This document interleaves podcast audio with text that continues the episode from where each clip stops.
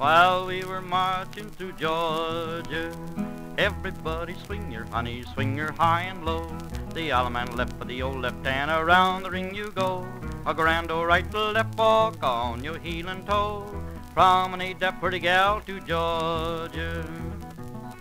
This is the quick version. This is the Wikipedia version of the story. In 1585, Walter Raleigh charged an Englishman named Ralph Lane to found a colony on Roanoke Island on the outer banks of North Carolina. Lane is described as vain, intolerant of criticism, and heavy handed with the local Native Americans. The colony did not succeed, and in 1586, Lane and the colonists returned to England on a supply ship.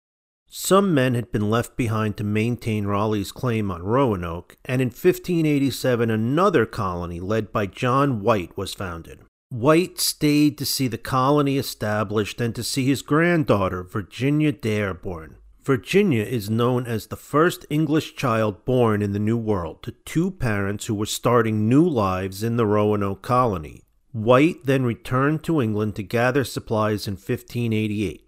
He wouldn't see his colony again until 1590, a delay due to the naval requirements of a war with Spain. When he did return, the settlement was abandoned. The only clue to the colonists' fate was the cryptic word Croatoan carved into a tree. That's the story of the lost colony of Roanoke. We'll never know what happened to the colonists, and no trace of them was ever found again. That's the way I learned the story of the lost colony. And I knew it was true because I heard it on Roanoke Island when my family visited the site of the lost colony.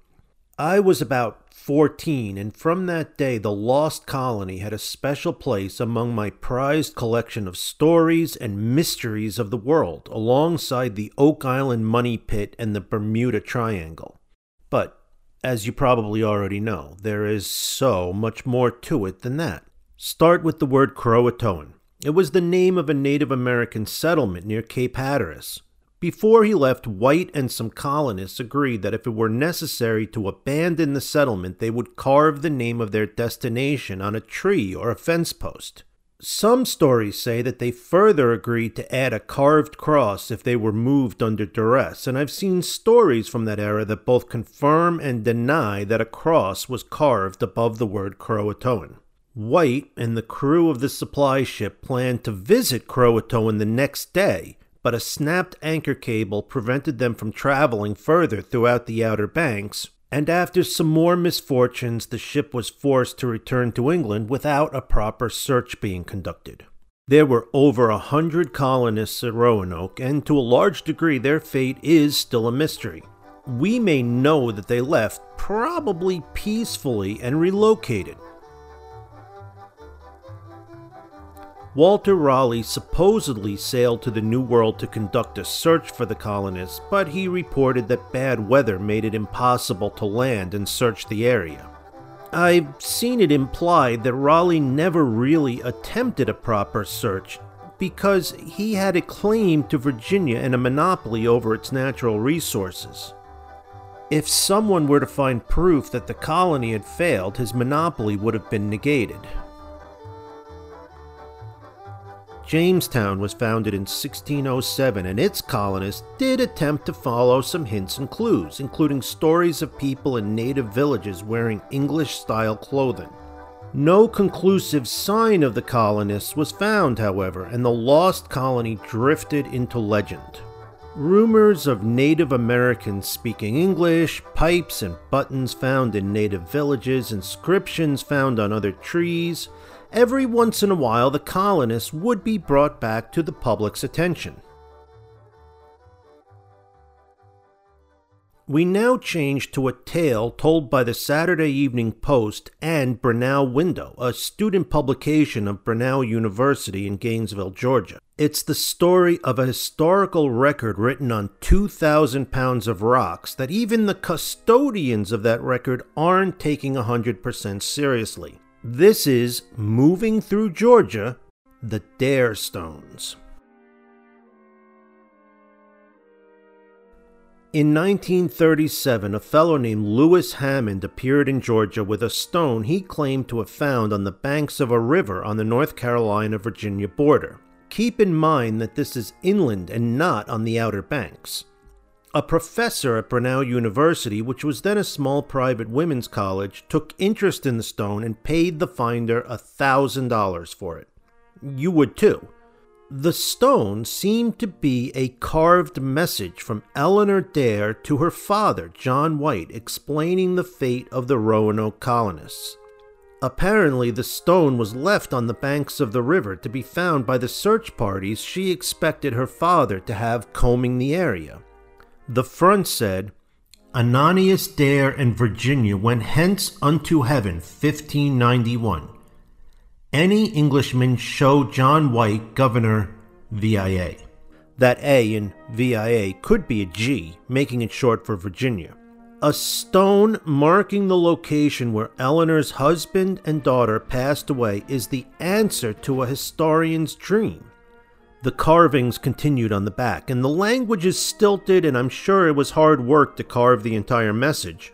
Some contemporary sources talk more about translating the stones than reading them because the Elizabethan English can be difficult to get through. So I'm going to read it in the closest that I have to modern English, but be warned that she does refer to the Native Americans as savages. Father, soon after you go for England, we came hither. Only misery and war for two years above half dead before two years more from sickness being four and twenty. Savage with message of ship unto us. Small space of time they afraid, I think that word is afraid, of revenge, ran all away. We believe it not you. Soon after, the savages feign spirits angry, suddenly murder all save seven. My child, Ananias too slain with much misery. Bury all near four miles east of this river upon a small hill. Names writ all there on rock. Put this there also.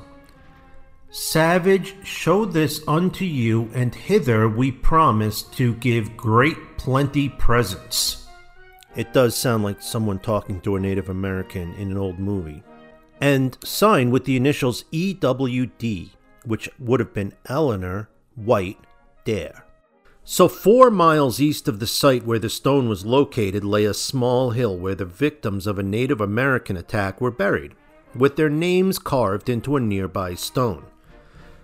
The professor in possession of the stone had a career making find in his hands. It starts to get complicated here, so I'm going to cover the discovery of the next stones fairly quickly. 47 more stones that tell an amazing story of survival and tolerance. Now, I'm mostly going to be working here from an article published in the Saturday Evening Post from 1941, who attributes their information to Dr. Haywood Jefferson Pearce, Jr., professor of American history at Emory University, Atlanta, and a vice president of Brenau College, Gainesville, Georgia, the custodian and sponsor of the stones. After searching for the grave, Pearce offered a $500 reward to anyone who could provide the stone marking the graves of the 17 colonists. That stone never arrived, but he did get a visit from William Eberhardt, a builder from the Atlanta area. Although Pearce initially doubted that Eberhardt had anything to offer, he was soon presented with 13 stones that had supposedly been found 12 miles south of Greenville, South Carolina. 10 marked burial sites, even though later digging under where the stones were supposedly found did not produce any human remains. The other three stones were messages for Governor White signed by Eleanor Dare. The stones indicated that Dare and the other survivors were headed southwest with four goodly men. At Pearce's urging, Eberhardt turned southwest and searched along the Chattahoochee River in Georgia, moving through Georgia, remember? First, a hunter in Atlanta brought in a carved stone that he had found, in which Eleanor referenced a large Native American settlement on the river and stated that she had been shown much mercy. Then, Eberhardt produced nine stones that he claimed to have found in a bend of the river 12 to 18 miles above Gainesville. An inscription read, Father, look five days to back trail, bury all upon hill near river. Definitely confirmation of the first stone story, which was found 75 miles away. Over the next few years, 22 more stones were found, telling the story of the colonists finding a home among the Cherokee in an area between Gainesville and Atlanta. The last stone is dated 1599 and is signed by a colonist named Griffin Jones announcing that Eleanor had died, leaving behind a daughter named Agnes. It's a touching story of a strong woman leading a group of refugees to safety, then taking refuge herself with the leader. She specifically states in one stone that she had a daughter with the chief, and everyone was angry but him. Touching and sad and inspiring all at once. There's a lot here, and if I start discussing the specific case for and against the validity of the stones, well, you know, get comfortable. Actually, I'll just say that the Saturday Evening Post tore the credibility of the Stones apart from their too consistent spelling, too clean appearance, possibly plagiarized from a play based on the Lost Colony that had been recently produced.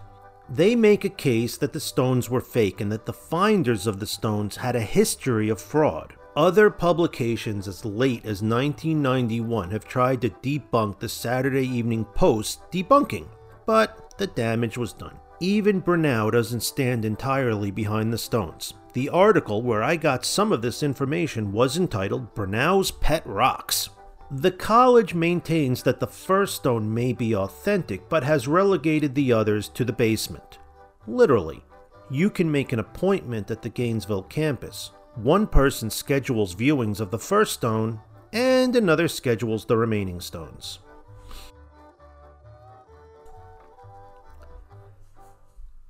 I just want to remind you that Moving Through Georgia is a history podcast mostly focusing on Northeast Georgia. If you like what you hear, please consider leaving a positive review and please consider telling a friend. If you have any comments or questions, you can send them to me at movingthroughgeorgia at gmail.com. That's all one word, moving through Georgia. And I'm still collecting stories, especially ghost stories. Now, apparently, there is a ghost story around Brenau University that involves a ghost named Agnes. Funny because Eleanor's last child was named Agnes. The Brenau publication even makes a connection between Eleanor's last child named Agnes and their own hometown ghost. They say that the ghost didn't seem to show up until the Dare Stones did. Everybody swing your honey, swing your high and low. The man left for the old left hand, around the ring you go. A grand old right left walk on your heel and toe. Gal to Georgia. That's all.